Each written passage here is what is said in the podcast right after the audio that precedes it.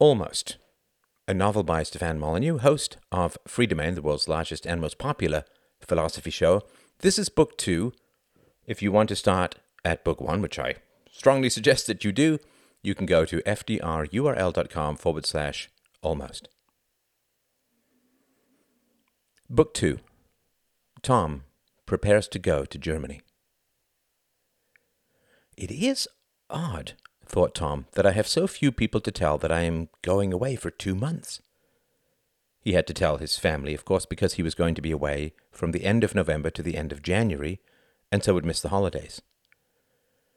The truth was that Tom was actually quite relieved to be out of England for Christmas.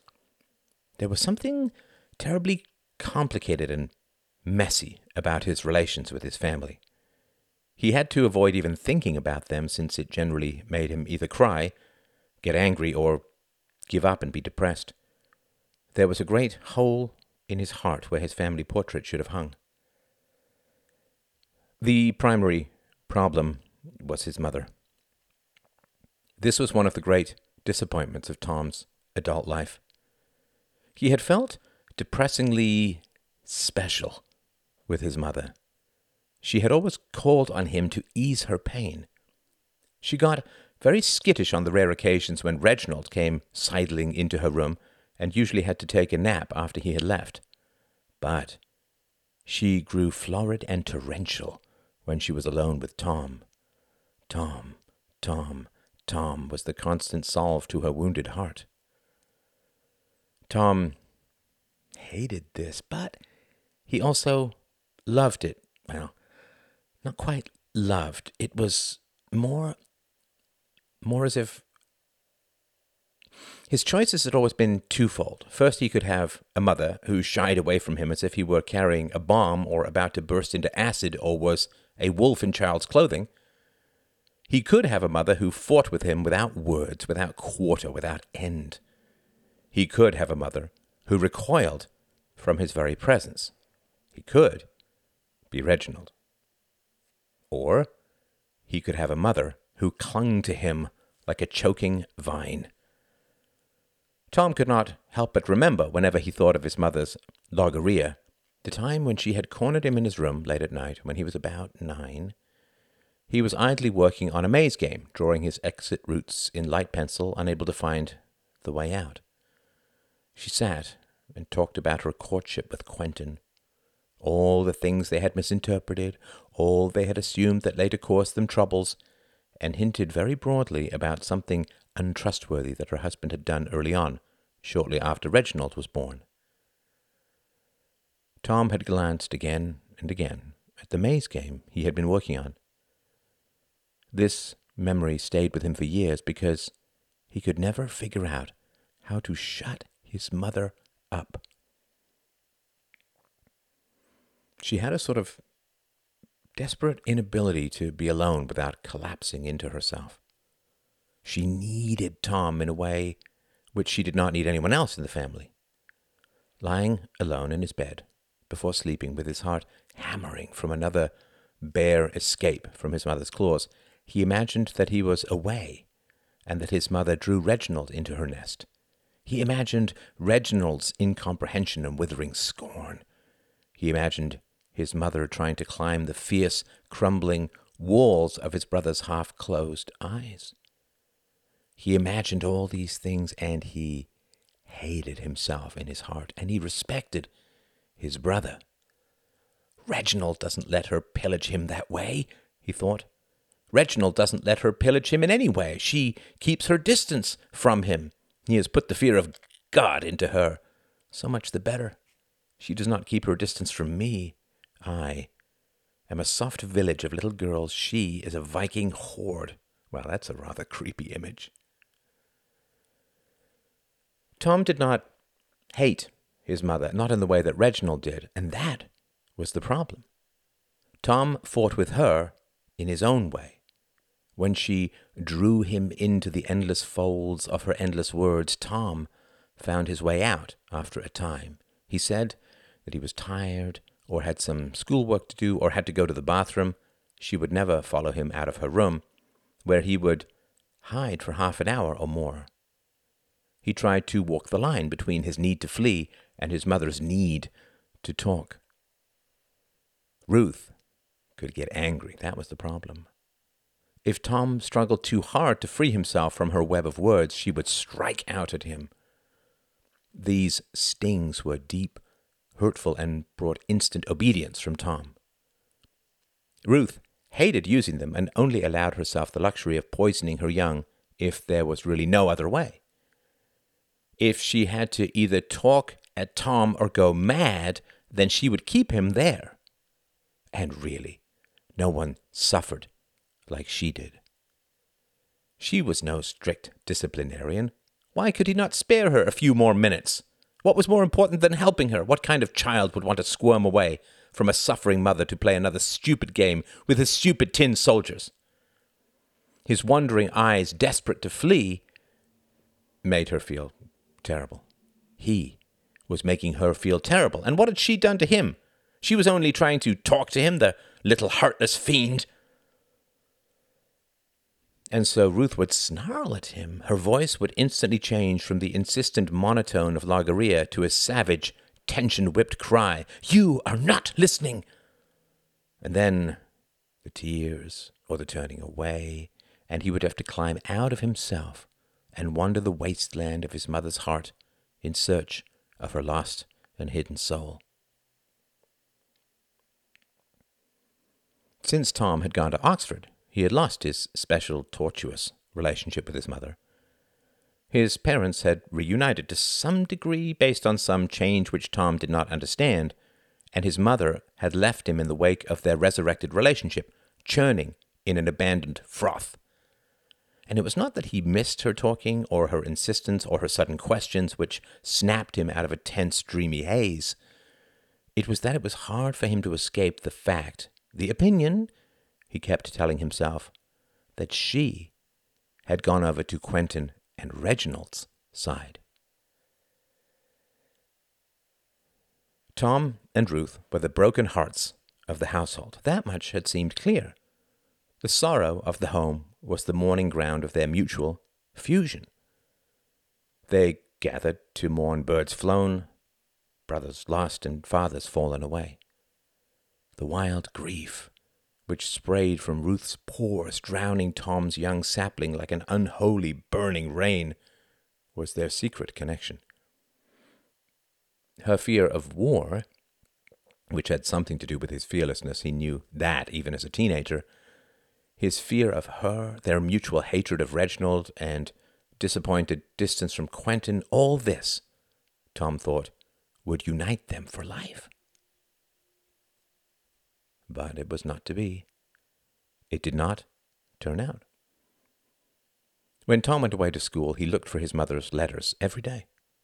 She did write wonderful letters, and the welling sadness, which Tom felt intermittently like an inner tide of oiled and sightless otters rolling slowly in and out, could always be released by his mother's words. They were manageable in writing. He could pick them up or put them down. They made him cry, but it was good to cry. But they did not come.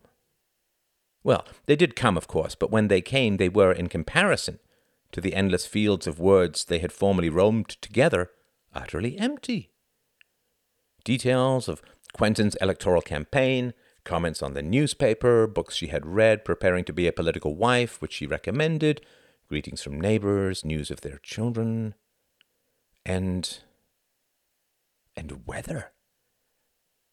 Tom had never known his mother to comment on weather, not once in their whole experience together. But paragraphs of details on the skies beyond her former walls. And this weather broke Tom's heart in secret, shameful places. For he knew that she had been healed by his leaving. He fell into a depression every time he got one of his mother's rare letters. I have gone, and she is better, he thought, gnashing agonized teeth into a wet pillow. And all the over eloquence of her former heart, that was all gone. She has stopped talking to me, and she is better, he thought, and had to almost wring out his pillow I thought I was helping her, but I was hurting her. And last, most galling, Reginald was right. He was right to keep his distance.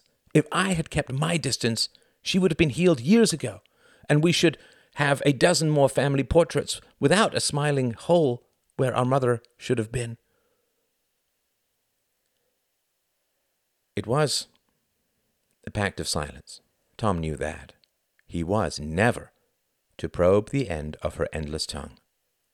He was to accept that all garrulous castaways had been thrown overboard without mercy, without regret, and the ship had changed course therewith. He was never to speak of this new, shiny silence. When he was packing to go to Germany, Tom's mind kept returning to his mother. He kept pausing as he folded, standing stock still for sometimes fifteen minutes at a time, thinking. So I shall not be home for Christmas, and so I have changed my habits with my family, and so I am beginning to really feel my family for the first time. But the fact was that he did not want to go home for Christmas. Ruth, quicksand that she was, had at least embraced him. Sometimes right to the end of his oxygen, true, but it was a holding nonetheless, and it was enough. But now he could go home for Christmas, and he could sit and choke on his food under the indifferent gaze of his family. He had no more secrets with his mother. There were no more alliances. Everyone had chosen their side. And no one has chosen mine, he thought, dropping a sudden tear onto his favorite jumper. It really was too close to self pity. He tried to be stern with himself, but sagged onto the sagging bed, closing his eyes, feeling his lashes merge into oozing wetness, shaking his head slowly. What have I done that is so offensive? Oh, my mother. He had never expected, not really, as far as expectations can really die within a family. Sometimes Tom expected his uncles and grandfather to come back to life, or for their deaths to have been a mistake and rescue him from his mother, his mother from himself. He had never really expected for a thawing from Reginald or his father. They spoke a language which admitted no reversals. Their tongues were dry like little pillows, and they stroked Tom into a stupor. Their laughter was never inclusive. They always provoked tenterhooks, glances behind, and a fear that loo paper was stuck to his shoe or that his fly was undone. They found his flaws and laughed them into absurd prominence. No. There was to be no quarter from them. There was no room for his lake of tears, no room for a blubberer. He was better off upstairs with his mother, twirling each other's hair and whining about the injustice and coldness of the bad, bad world. You always play the victim, Reginald often said, which was true enough to hurt, but not true enough to help. Tom had a terrible, crippling inability to hurt others with words.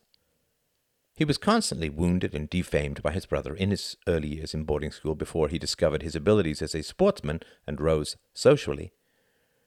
He could never say anything in return. He always felt paralyzed, helpless in the face of his brother's rage. Reginald was impervious. He was an armored giant before Tom's petty pea shooter. Tom used to imagine how he could hurt his brother. He was not naturally virtuous, at least not in any sense he knew then. He really wanted to.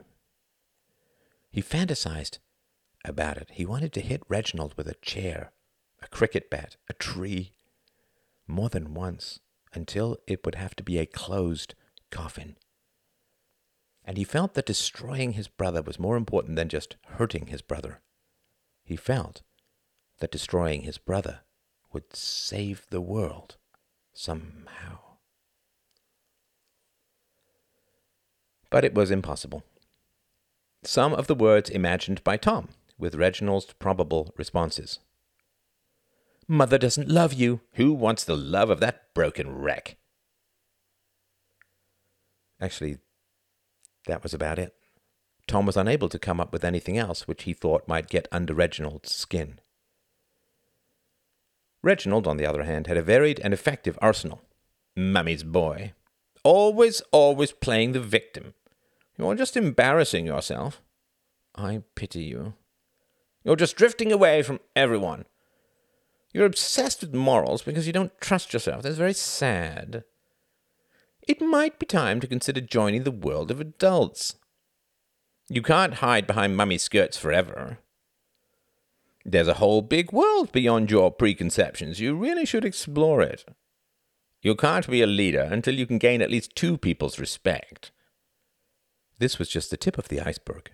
Reginald also had specialized weapons for specific occasions. He was a master marksman. He fired from the hip, casually, almost without looking, and found Tom's heart every single time. Tom would falter, dizzy with deadly, impotent rage and fear. Son of a bitch! Warred with, What if he's right? And the world did seem to fit Reginald in a way which it would never fit Tom. Reginald's casual nihilism, amoral pragmatism, and expert social manipulations, these would all bring him great renown in this modern world, his new world of the 20th century. Not so much in the 19th century, Tom would think, wagging a mental finger, but it seemed worse than futile to say it. Not if we could go back in time, never struck him as the most wounding of rejoinders. The once or twice he had uttered a lame comeback had been moments of great dancing joy to Reginald, who had told everyone the story of Tom's response to everyone they met, with great glee for over two weeks. He stopped just short of it starting to look pathological. He was brilliant that way. He needled just enough to humiliate, not enough to evoke sympathy for the humiliated, unless they were in private, in which case there was no point in self policing. Tom had to stop packing. Not going home for Christmas was bringing on a dizzying, pressing throng of old memories. He lay back on his bed, image after colorful image pressed against him like aggressive flowers crowding a bee. He fell asleep, then woke in the dark, and almost missed his flight.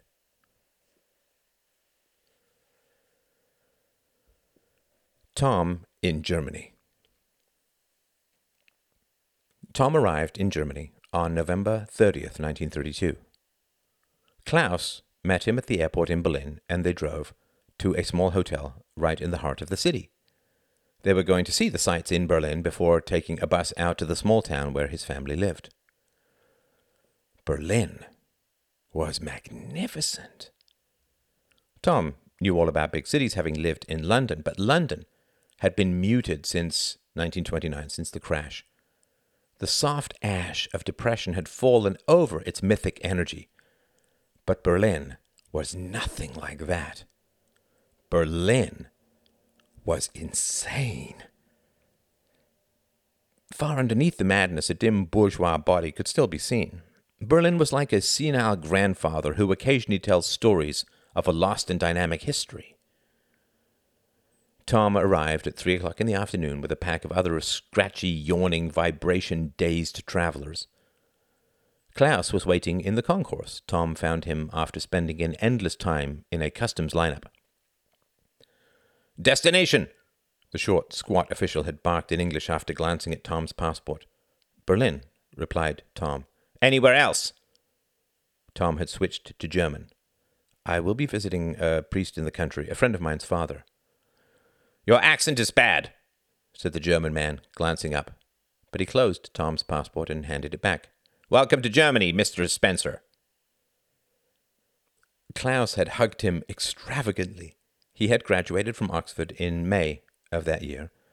He was taking a year off before deciding whether or not to go back for his PhD. He was very emotional. He had always been emotional, but now it seemed beyond all civilized bounds. He was in tears as he hugged Tom. Sweet Tom, he cried, it is so good to see you. Steady on, laughed Tom, attempting to extricate himself. Klaus only held him tighter. Tom shrugged mentally and grappled him back. An odd sensation possessed him. It suddenly felt as if some sort of energy were flowing from his own body into Klaus's lean form, something warm and stable and reasonable and friendly. He's in a panic, thought Tom. After a while, Klaus drew back and wiped his eyes with the back of his hand. An Englishman would apologize for his outburst, thought Tom. How many bags do you have? asked Klaus. Let's speak in German, said Tom. I'm a little rusty. All right. How many bags do you have? asked Klaus in a mock German accent. Drei, said Tom. It's too far to the hotel. We'll take a cab. There's something odd here, said Tom, rocking on his heels and staring about the airport. What's that? No. What's the word? No. Cults. Klaus laughed. Here, everything is political. We have an election in January. No self respecting German fanatic is going to waste his breath on foreigners. There will be plenty of time for that later.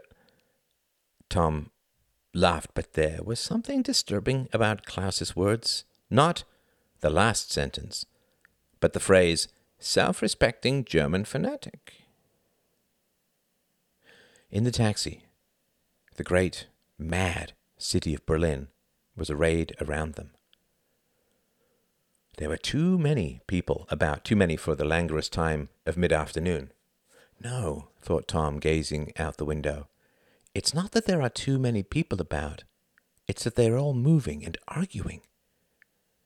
The unemployed in England lounged or sulked or milled, and very occasionally marched.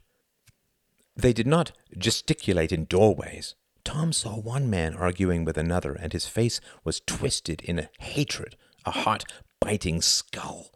Flecks of foam flew from his mouth. The man he was arguing with pushed him against a wall, and then the cab turned a corner, and Tom lost sight of them. Prostitutes were everywhere. The women were ugly, with thick ankles and shapeless dresses. Tom scarcely saw a group of young men who were not marching in some vague formation or singing, dressed in brown shirts, black shirts, or white shirts with red sashes tied to their arms. Their arms were stiff, their faces were masks. They had the mad resolution of men who will always march after the man in front until their shoes dissolve, even if they stream off a cliff, still singing. The taxicab brought them through the theater district. Half the billboards seemed to be advertising on stage nudity. The other half proclaimed their commitment to radical experiments in social realism and had monochrome portraits of weary looking men and women these pictures were either close ups of hollow eyes or of a line of proletariat workers walking along the horizon, various farming implements held over their sagging shoulders. Priests argued and harangued from almost every street corner. Even through the glass, Tom could hear their phrases. God will not tolerate such decadence, such debauchery, such decay. The future of Germany cannot be built on foundations of sin. Enough of petty self interest. Duty to the group is the heart of the fatherland. Capitalism is Jewish materialism. Man is not good enough for communism. The middle way is all. German impotence is God's punishment for secularism. Down with the French Enlightenment. We must castrate our reason to regain our faith. There were also communists. Some lectured from street corners, some from balconies, some from the low roofs of small stores. Tom recognized them instantly. The British type were no different. They were all thin, feral, with pointy little beards, uncombed hair, prominent teeth, wild gesticulations, and had no compunctions about sharing their spittle. Their phrases mixed with the priests, the vapor from their mouths puffing like little cannons. All power to the Soviets! We demand an end to the tyranny of capital! Germany can only be revived through collectivization. We must show the rest of Europe what socialism can look like. Individualism is dead. Long live the collective. Property only benefits the rich. Sacrifice will set us free. Unions will not liberate you. Only communism can give you jobs. And there were the Nazis. When the cab stopped for a light, a swarthy man ran up to the cab with a few other unkempt youths behind him. Lock your doors! snarled the cab driver, pulling out a gun from under the seat. The group of youths swarmed around the cab, jeering and shouting slogans. The only one which Tom could discern was Carriage of the Bourgeoisie, which he thought was rather poor. One man pressed a pink sheet of paper against the dirty window of the taxi. It was a picture of a fat, Jewish looking man crucified on a swastika. Above the drawing read, Death to Capital! As the cab lurched forward, the picture jerked across the glass, smearing the dirt. Next to him, Klaus giggled. His face was pale, nervous, excited. My God, he whispered, what excess! God damned communists, muttered the cab driver. He half turned in his seat. Where are you at, brother? he asked Klaus. I am an observer, replied Klaus. No time for that any more, grunted the cabby. Take this, he said, handing over a pamphlet. Tom began to panic. There were too many people on the road, and the cabby was not looking ahead. I've seen this, said Klaus, but my friend might be interested. He passed it over to Tom. Tom glanced at it. It was a blood red booklet with the crest of Germany on the cover and a swastika. He opened it. Klaus looked at him intensely. It read, Platform of the German National Socialist Party. Tom flipped through the booklet. It was surprisingly professional. 7. We demand that the state shall make it its first duty to promote the industry and livelihood of citizens. 15. We demand extensive development of provision for old age. 16. We demand creation and maintenance of a healthy middle class, immediate communalization of department stores and their lease at a cheap rate to small traders. 20. We demand development of the gifted children of poor parents, whatever their class or occupation, at the expense of the state. 21. The state must see to raising the standards of health in the nation. Tom closed the booklet and turned to Klaus. It's a fantasy, he said. Klaus grinned. Yes, but that doesn't make it false. They were sharing a room in a small hotel one step up from a hostel. The proprietor, a man in his late fifties, overweight and red faced, was almost obscenely obsequious. He followed them into their room, a torrent of empty speech spraying from him like cold water from a burst pipe. He referred to them only in the third person plural. The gentleman will no doubt wish to if the gentlemen have any doubt about our sincerity in this matter, arrangements can be made for said gentlemen to. After a few minutes of this, Tom stopped listening, an old skill, of course. Klaus threw himself into a ratty yellow green armchair. He regarded the fat man with amusement, but that amusement slowly faded into contempt. Then he yawned. All right, he said, waving his hand. You're boring me now. Go away. The fat man did not stop babbling, but backed out of the room, ducking his head. Klaus got up, following him closely, and said, Yes, yes, yes, and closed the door on the man while he was still explaining the schedule for the communal bathrooms. Oh, good God! laughed Klaus. I say, said Tom in English, unpacking, that was a bit much. Klaus threw himself back into the armchair, twisting a blond forelock. These burgomeisters never know when to shut up. I meant you, thought Tom, but kept quiet. They were going to be spending a lot of time together. Listen, said Klaus, wallowing back in his chair, I have to tell you a few things about Berlin before we go traipsing around. Germany is in the throes of a world historical moment, so this is no time for fucking around. Tom thought, he never used to swear, and also, I haven't heard capital speech in a while. First and most important, said Klaus, don't for the love of heaven get involved in any discussions. You will be accosted three times a minute. Just nod, take their pamphlets and shout, down with whatever you dislike. Or speak English. We like the English. Empire builders, good model. Second, if anyone hits you, you just take it and keep walking. These boys are all itching for a fight, especially university men. Really? Yes, there are a lot of them. They're all in gangs. Tom laughed. What do they do? Give you paper cuts with their manifestos? I'm telling you, said Klaus, don't fuck around. Germany is by far the best educated country in the world at the moment. The gangs with degrees are the most dangerous. They go all the way. They are uber committed. Give them a wide berth. Don't wear expensive clothes. No fear of that, said Tom, putting his worn clothes away in a low stained dresser. Women will grab you on the street. Well, that's nothing new, said Tom to hide his growing apprehension. We have 10 million unemployed. Women are desperate, but it's important to remember if you want it, you don't have to pay for it. I've never really thought otherwise. Klaus smiled. They're just desperate and depressed. It's a dry well, but a bottomless one. Well, we share a room. Oh, Lord, laughed Klaus. I don't go in for the, any of that anymore. That, that was for 17. Hmm, said Tom. Anything else? Well, storekeepers will grab your arm, especially if you look like a tourist. It's very Jewish. Just push them away. Don't restrain yourselves. If you touch a communist, a pack of them will jump you and break you up. Klaus smiled. No one comes to the defense of the shopkeepers. Also, there's the donation business. Do you have any small change? Tom shook his head. I changed my money before coming. Klaus nodded slowly. All right.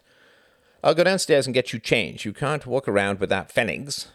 Men will want you to donate to their cause. They are rather trigger happy. Do you know the German word for proletariat? Tom rolled his eyes. Come on, I studied German at Oxford. Just throw them a pfennig or two and say proletariat over and over. That usually gets you away. Anything else? Klaus smiled, his eyes glittering. Look, you are a rather punchy Anglo Saxon, so I know you'll only take a little of this advice, but for God's sake, don't fight back, no matter what. Everyone under 30 who is in the streets during the day is just itching for a fight, and they don't care about rules. If you get into a fight, watch your balls, go for the eyes, get it over with quickly, don't fuck around. Tom shivered. Suddenly he missed his little room, his naps, his books, and long reveries. What the hell am I doing here? He thought of his family sitting down for Christmas a month hence, and thought that he would be stung with emotion. But he wasn't. This place, while very passionate, was not conducive to his kind of feeling. So, what's on the agenda? Well, some of my stuff and some of your stuff. I have to go to a few meetings. Well, I don't have to, but I want to. Everything we read about at Oxford is happening right here. But I think you'll find it interesting. The second thing is that I have to go get my pilot's license. We'll do that at the end of next week. It's at a little airfield about an hour out of town. Then we go to my father's place. Sure.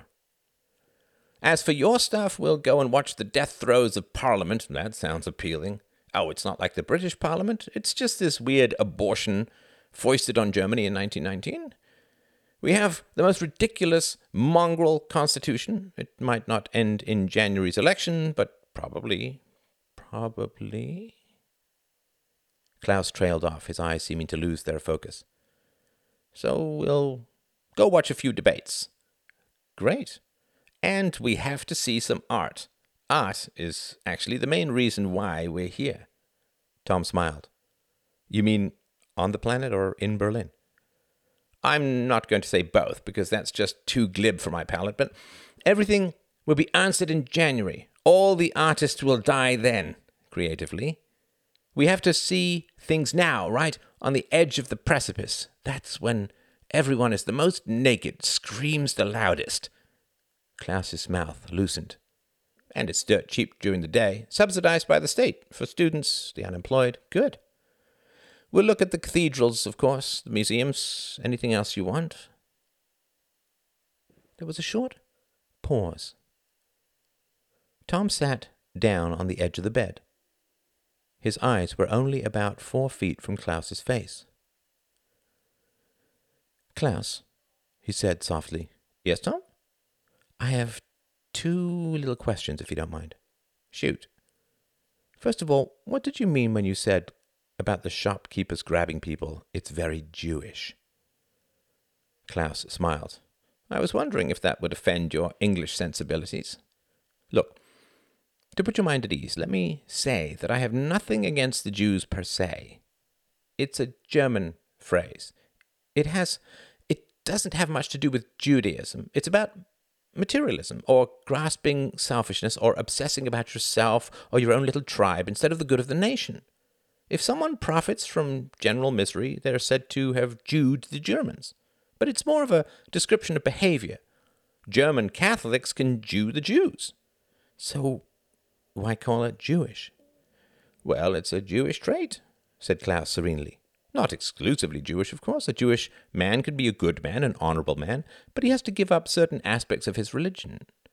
Klaus leaned forward, crossing his legs under his body. In Christianity, for instance, the commandment is, Do unto others as you would have them do unto you. In Judaism, the belief is, if you get cheated, it is your own damn fault. Tom stared at Klaus. So there are moral differences between Jews and Christians which is the source of endless conflict, endless problems. And we can see from the Middle East that it's almost impossible for opposing religious groups to live in harmony. Eventually, all but one of them has to go. What are you talking about? asked Tom. Nothing radical. Either we will convert them or they will convert us. I respect the contributions of the Jews to abstract thought Marx, Freud, Einstein, Spinoza, von Mises. All very progressive, all very modern, all morally empty, all just abstractions. But that is not what calls to the German soul. That is not what sets our blood to pumping. We are a myth based race. Wagner knows that. We will always choose a demanding ideal over a dry abstraction. We live passionately. We don't like to analyze our emotions. Hmm, said Tom. I can understand being against a Jew because he is a criminal or a terrorist, but to be against a man because of an accident of birth, that is not rational. No one said it was rational. We've gone beyond the desert of the syllogism. But I'm not arguing that Jews themselves are bad, just that certain types of thought are bad. Those thoughts may be a little more concentrated in the Jewish community. We dislike selfish individualism, or those who put their own tribe above the national good. Maybe 5% more Jews are like that than the general population, but that's enough. I mean, if there were no negative characteristics common to the Jewish community, then why would the word be used as a pejorative? Sometimes, smiled Klaus, you have to work from the conception backwards. All right, said Tom, thinking, I can probably live with this if we stay away from the topic. What was the other question? It's uh, less thorny. What's this about being a pilot? Klaus's face suddenly dropped its cynical mask. He rubbed his cheeks violently, bringing a flush which looked like a cross between being chilled and embarrassed. Oh, Tom, he cried in joy, allowing Tom to remember what he liked about Klaus. It's the most wonderful thing in the world. I always loved my flights to England. I got to know the pilot. He explained everything. It's just like driving a car that can go up. All right, parking is slightly more complicated, but there are no roundabouts. And such freedom. You've never known anything like it. You are a mile tall. You can be upside down in a heartbeat, and above the clouds, it is like a world of blue above a land of snow. It almost feels like I'm crashing when I flow down into a cloud. I love it to death. Tom smiled. You'll have to take me up. I'd love to. I've been training for the last month. That's why I'm in Berlin. I go out every day. I love the old Junkers Larsen J12 monoplane. I'm almost ready for my solo, which is in two weeks. Um, do you have to go every day now? asked Tom, picturing wandering the wild streets of Berlin alone. No, I took two weeks off. I need to do a bit of studying every day just to stay fresh and we'll be at the airport for two days. I want to practice before my solo. Well, I'm sure you'll do fine. Congratulations in advance. Thanks, said Klaus, jumping up. But enough of this. You did not come to Berlin to stare at the walls of a cheap hotel. Let us go and see the sights. So they went to see the sights. And this is what they saw. Packs of young men roamed the streets. There was a confusing array of shirt colors red, white, black, brown. Klaus pointed out the various groups the communists, fascists, Nazis, social democrats, and described the various alliances and hatreds between them. Earlier this year, Hitler seemed to be on his way out, so there was this huge tide of men from the Nazis to the communists. Now he's doing better, so they're all coming back with more behind them. They've actually joined forces. You see that group over there, both communists and Nazis? They're collecting, I can't read it from here, but I assume that they're collecting money in support of the striking public transportation workers. The Soviet Comintern has told all the communist leaders to attack the trade unions and forget about the Nazis. Moscow considers the trade union leaders to be the real traitors because they want to better the working man's lot under capitalism, which they think is impossible, of course. That will all change when we get closer to an election. But they fight like dogs. But really, there's not much difference between the communists and the Nazis. A Nazi is like a beefsteak, brown on the outside, red on the inside. Same difference. The communists agree that the Republic has to be destroyed, after which they destroy the Nazis. It's the dialectic. The Republic is the thesis, Nazism the antithesis, communism the synthesis. Tom frowned. How is communism the synthesis between a republic and Nazism? Tom laughed gaily. Heavens, Tom, you're in Germany now. You'll have to leave all that analytic British empiricism behind. Tom did not respond. Klaus sighed and said, with a smile, It is the synthesis because it is believed to be the synthesis. What is happening now is that the capitalist powers that be are fighting a political war against the Nazis and communists. The capitalists want to hold onto their power. They give the government money, and the government gives them grants, favors, and preferential trade policies, but it's not working. Since for over two years, the government has been trying to jumpstart the economy. Tariffs, unemployment insurance, premiums, and taxes have been raised. They poured money into public works, restricted foreign exchange, and now all the youngsters have this lovely, time consuming 20 month voluntary labor service. They've mostly socialized the banks, cartels, even the labor unions. Private property is almost gone. The profit motive is no more. It's all been very heady. But everything still keeps getting worse. That's why people are panicking. All this government control is failing. So they're getting sick and tired of this endless uncertainty. And, and, well, mm, people are focusing more on letting go.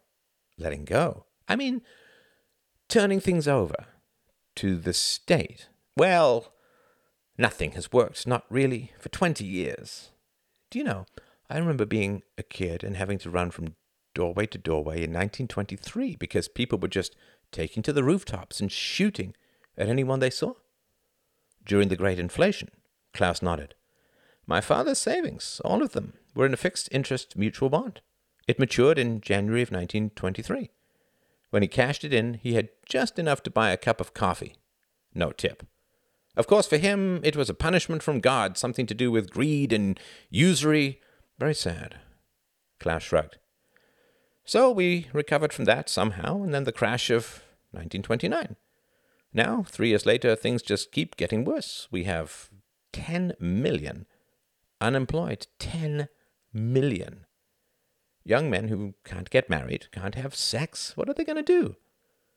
They see all this half hearted meddling with the economy isn't working. They're getting impatient. They want action, results, change now. I think as a whole, they've been very patient. They see all these rich Junkers, fat men in waistcoats, and they want some of the action. And every gang, every special interest group is hanging off the neck of the state, the taxpayers, capitalists versus shop owners, unions, versus capitalists, farmers versus city dwellers, importers versus domestic producers, lower classes versus upper classes, creditors versus debtors. This republic of ours stopped working a long time ago, if it ever even did work. It's just a war of all against all. The government can't please everyone, so it borrows. Our crash came about because the Yanks called in their loans when their stock markets fell. People are tired of it all. They just want jobs, homes, peace, and quiet. Liberty doesn't work. Enough. Enough! Hmm, said Tom, glancing at his friend. He couldn't tell where Klaus's dry, almost sociological tone had gone. His narrative seemed very personal all of a sudden. Tom wondered if Klaus was employed. So, continued Klaus, almost all the university students are Nazis, more than half of them card carrying. In March, in the vote for president, Hitler got more than 11 million votes. In July, in the Reichstag votes, he got twice the votes he got in 1930. The Nazis are now the largest party. What was the percentage against? Against the Nazis? Yes. Almost 64, said Klaus. Tom tried not to hear any regret in Klaus's voice. But the communists mostly vote with the Nazis, so it's not as big as it seems. And besides, the nationalists, the biggest party before, are in league with Hitler. My father and I argue about this all the time. It's one reason why you and I are here rather than in Königsberg. The centrists are trying to use Hitler's mass appeal to keep their own power, but they have nothing to offer. They just want to stay in government. Von Papen got on the radio and said that we've got to stop arguing about socialism versus capitalism. Fine, we say. What are your solutions? The Nazis, whatever one thinks of them, have solutions. They know where they want to go, where we should all go. Democracy has no convictions, nothing to stir our blood, nothing we would be willing to lay our lives down for. Are you back in university? asked Tom, turning away from the sight of Klaus's face. I mean, what are you going to do next year? I don't think there will be universities next year, said Klaus simply. What, what do you mean? They're too violent right now, even for. They beat up professors they disagree with. The government does nothing. No one believes in freedom of thought. Klaus raised a mocking fist. Everything for the revolution! I can't really learn anything there. So come back to England. Klaus nodded slowly, his eyes glazed. A great lassitude seemed to be folding over something terrible in his soul. But uh, this is my homeland. This is.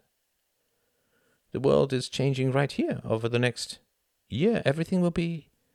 I can't not be here. I am a witness, and in my witnessing, I might have an effect. These Nazis, what if they get into power? Klaus shrugged. That will just be the next thing for Germany. The next stage. I mean, it wouldn't happen if it wasn't supposed to.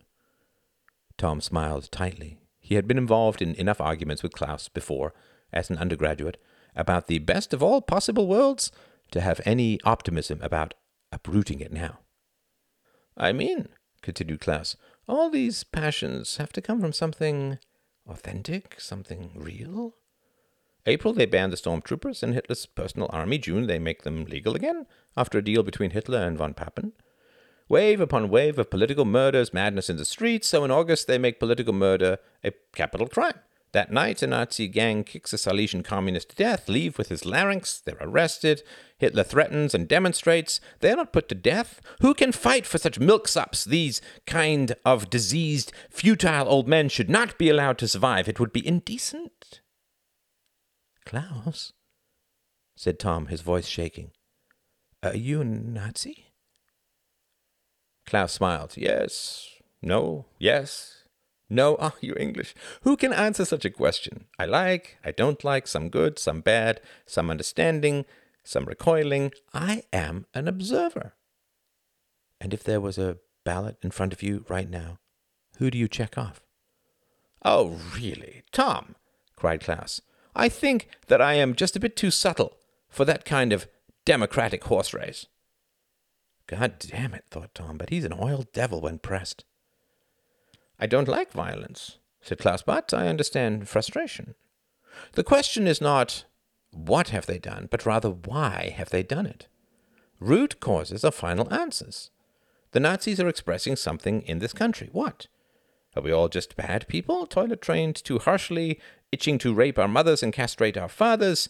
This is a spontaneous explosion of something something unconscious. It is very powerful, very deep. We can only understand a little of it intellectually. It is something which must be grasped with the heart. It cannot be held in the head. Everyone is just reacting to each other. No one is striving to understand. What did the Nazis want? Or rather, how did they end up in a position where their desires are even important? Eleven million Germans voted for them. Were they trying to say something to the people in power? Maybe no one had listened to them, so they turned radical in a desperate desire to be heard. Aha! said the government. Well, we cannot listen to you if you take such a path. But of course, they took such a path because they weren't being listened to. So no one steps back from the line, and now perhaps it is too late. Pride is the great enemy of human relations, Tom. If we only understood each other, we should all be brothers. Klaus's voice trailed off, and Tom had the idea that he was continuing his conversation in his own mind. His use of the word brothers suddenly brought Reginald's face to mind. This is my brother's best friend, he thought, feeling a little dizzy. And my brother wants a job in the Foreign Office. That night they went to see a play called Islington. They sat in the back. The audience was very noisy. There wasn't much to hear on stage. A man came out in a tight, motley chessboard outfit. His hair was lacquered back, his face was heavily rouged. He had an air of sniggering insolence. He bowed in an exaggerated manner to the audience and said, in a thin, high, sneering voice, Gentle friends, it is with a heavy heart that I approach you this evening. We had planned on giving you a play, but find instead that we must give an explanation. It is heard in the conservative, and here the man pretended to spit to one side, press, that our offerings are decadent and incomprehensible. We find this most distressing. We have never aimed to be incomprehensible. True, we have aimed at something slightly higher than simple bourgeois drama, but we have also escaped the communists. Neither the kitchen sink nor the drawing room are for us. We have deigned to be explorers, and invited some of our good friends along for the ride. We do not claim to have all the answers, but that should scarcely be offensive to the conservatives who cannot claim to have any of them. There were some catcalls and jeers, and the thin man leaned back, pretending to stroke an imaginary mustache. Thus, boys and girls, we have decided to provide a running commentary on our little piece tonight. Now, I do not for a moment believe that there are any conservatives in our pretty crowd tonight. I see no bloated waists or narrow viewpoints. But it might come to pass, my lovelies, that you shall have to describe what you saw tonight to your parents or friends of your parents, and all I ask is that you are gentle with what your eyes have beheld, and make sure to bury the bodies properly. The man winked and then ran to the back of the stage and retrieved a tall, slender bar stool with a tan cushion. He leapt up on the stool like a spider and sat on it like a gargoyle. Now, he said, the first thing we do is lower the lights to allow the audience entrance to our world and to hide any blowjobs being performed in the back row. The next thing is that we must present an opening motif. A man came wandering out, dressed in the ragged clothes of a tramp. Now, this man is our first metaphor. Does he represent the Republic? Why, no, of course not. If he represented the Republic, he would be in a top hat and we would be in rags. Does he represent the Depression? No, you can see, said the man, leaping off the stool and approaching the tramp. He lifted the tramp's lifeless arm and let it drop. He is quite lifeless and thus cannot represent the Depression.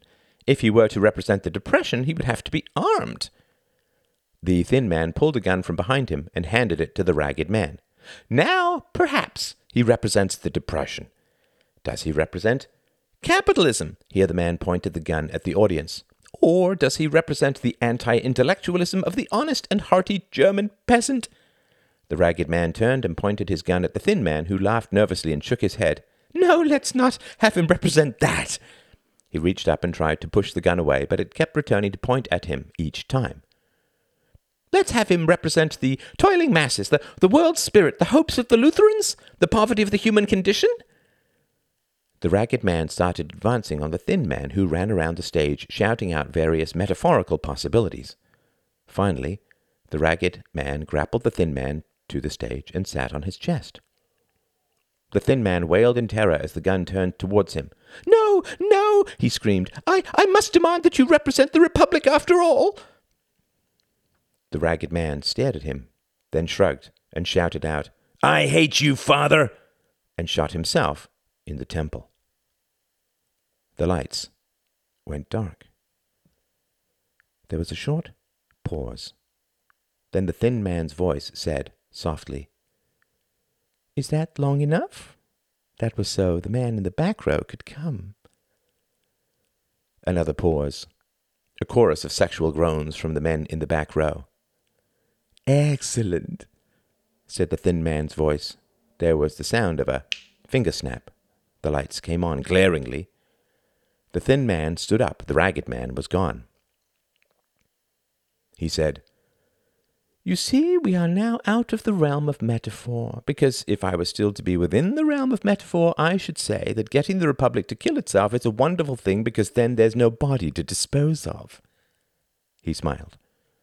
All right, now I am outside the realm of metaphor, really.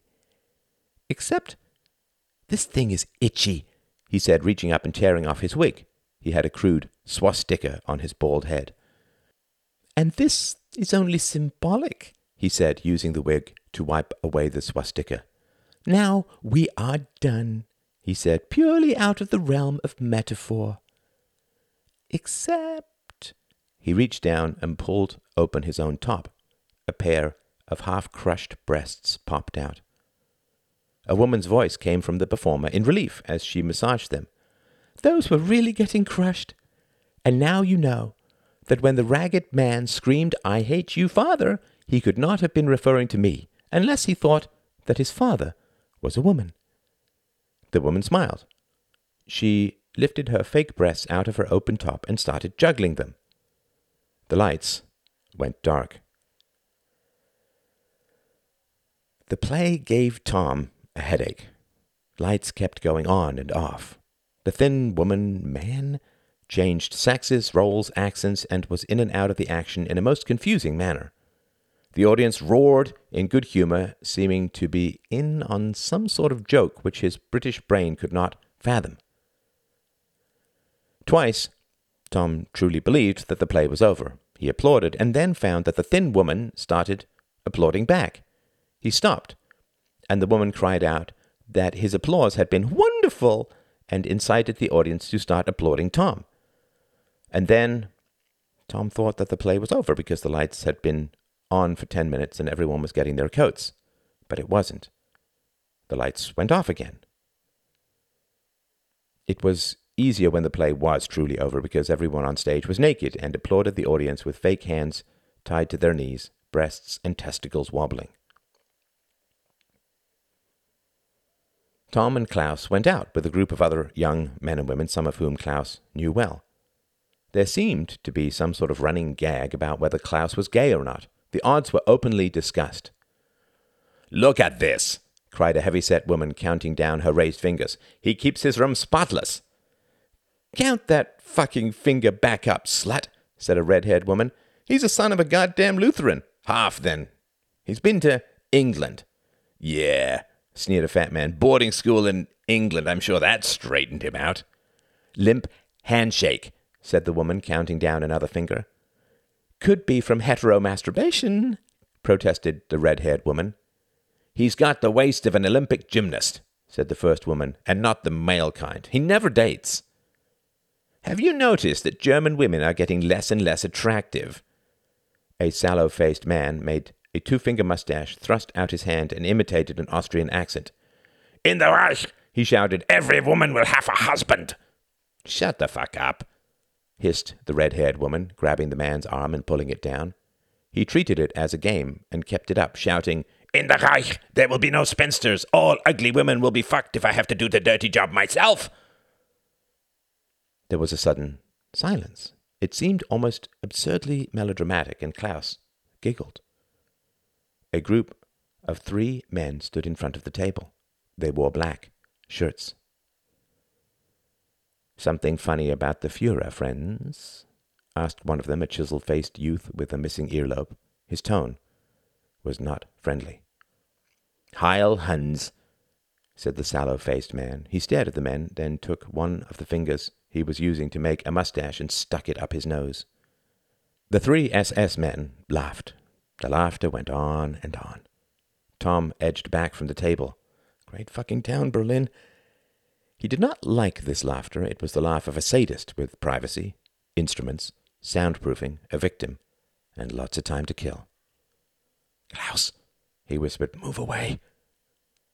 The first SS man turned to one of his comrades, laughing uproariously. He is picking his nose with the Fuhrer. Did you see that? Staggering. Does he wipe his ass with Mussolini? asked the other man. The third one frowned and leaned towards the first. We like Mussolini now, right? he whispered. Tom slunk back out of view, then got out of his chair and went to the bar. The barman, a fat, although so many Germans were fat that Tom found that he had to be constantly recalibrating, bald man, came up to him. Nazis, said Tom, his eyes wide. The barman leaned in, breathing through, it seemed, only one working nostril. Thanks, comrade, he said, winking. Tom glanced past him and saw a framed picture of Lenin hanging over the bar. The barman rang a bell, pointed, and half a dozen youths sprang up from the bar and threw themselves on the SS men. Tom saw the yellow flash of brass knuckles. The barman pulled a baseball bat from over the hanging glasses and gave it to Tom.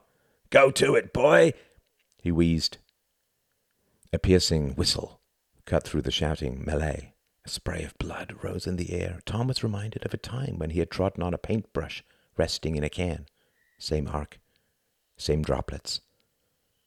And then, then he saw Klaus. Well, he didn't really see Klaus. He recognized Klaus through his friend's mask of hatred, of ferocity last picture of it down on the head of the lead SS man. Blood and hair mixed with the froth of beer. God damn it! cried a man, grabbing the bat from Tom's hands and beating his way through to the fight. The whistle sounded out again. The door burst open, and a stream of black and brown shirted SA and SS men came running into the bar. One was so tall that as he ran in, his head slammed into a low ceiling beam and he dropped like a bag of wet cement, seeming to have knocked himself out. Tom almost laughed. Then he saw that Klaus was leaning back over his prey, his lips loose in predatory exultation, his eyes closed in a kind of unholy ecstasy. Scraps of singing rang out through the battling crowds. Tom clawed his way through the bodies. The memory of his day in the London street with Klaus and Reginald was clear, strong, and grabbed Klaus, who was now looking down at his foamy, bloody hands in horror. My eyes have gone rapid, he said, holding them up to a feral faced SS man. Tom saw the SS man draw his hand back and caught the diamond gleam of a blade. He grabbed Klaus's jacket and pulled him away. Dragging Klaus back through the crowd, his head down and shoulders hunched, Tom felt icy terror as something sharp jabbed into his side. He shifted his grip to the middle of Klaus's collar, feeling his own side, half expecting to feel the sloppy sausages of his own intestines hanging out. But it was just a piece of broken plate jammed under warring bodies. The barman was roaring and hurling beer bottles, rather senselessly, Tom thought, given the complexity of the melee. Tom wrestled Klaus around behind the bar. Klaus's eyes seemed to be clear. Called me a goddamned choir boy, he snarled. Then his eyes widened. Tom, Tom, how do they know? Are you all right? Uh, yes, said Klaus, feeling his own torso. I'm thirsty. You should see the other guy, said Tom, suddenly wanting to laugh. I hope he's all right said Klaus. I'm sure he's. Listen, do the police ever come? Klaus cocked his head. What? Do the. Are the police coming? shouted Tom. No, not really, not here. So what do you do? Haven't been to town in a while. I was with my father. Wait until it dies down. What if the Nazis win? What? What if the Nazis win? Klaus shrugged. Then we're Nazis. Just as he said this, there were two gunshots, sharp and clear. Something wet poured on Tom's back, and he prayed that it wasn't, but it poured on and on, and he realized it couldn't be blood, not that much. Although some of these Germans are very fat, he thought, and then thought that he should stop obsessing about their weight, at least for a little while. From his vantage point, Tom could see some men running out the door. Nazis and communists doing little gymnastic leaps and whooping. They did not seem overly concerned with their fallen comrades. Gingerly, slowly, Tom got up. Klaus's hand was clutched to his trouser leg, and Tom disengaged it absently, peering over the bar. All the energy of the fight seemed to have gone out of the room. Groans, coughing, shifting bodies. A brief song, a flailing arm, a curse. It was quite dark, many lights had been broken. Do you want to check on your friends? asked Tom, looking down at Klaus. He heard a noise to his side. He turned his face. The fat barman glared at him in infinite Teutonic contempt. Fucking coward, he snarled. A huge fist appeared. Tom disappeared.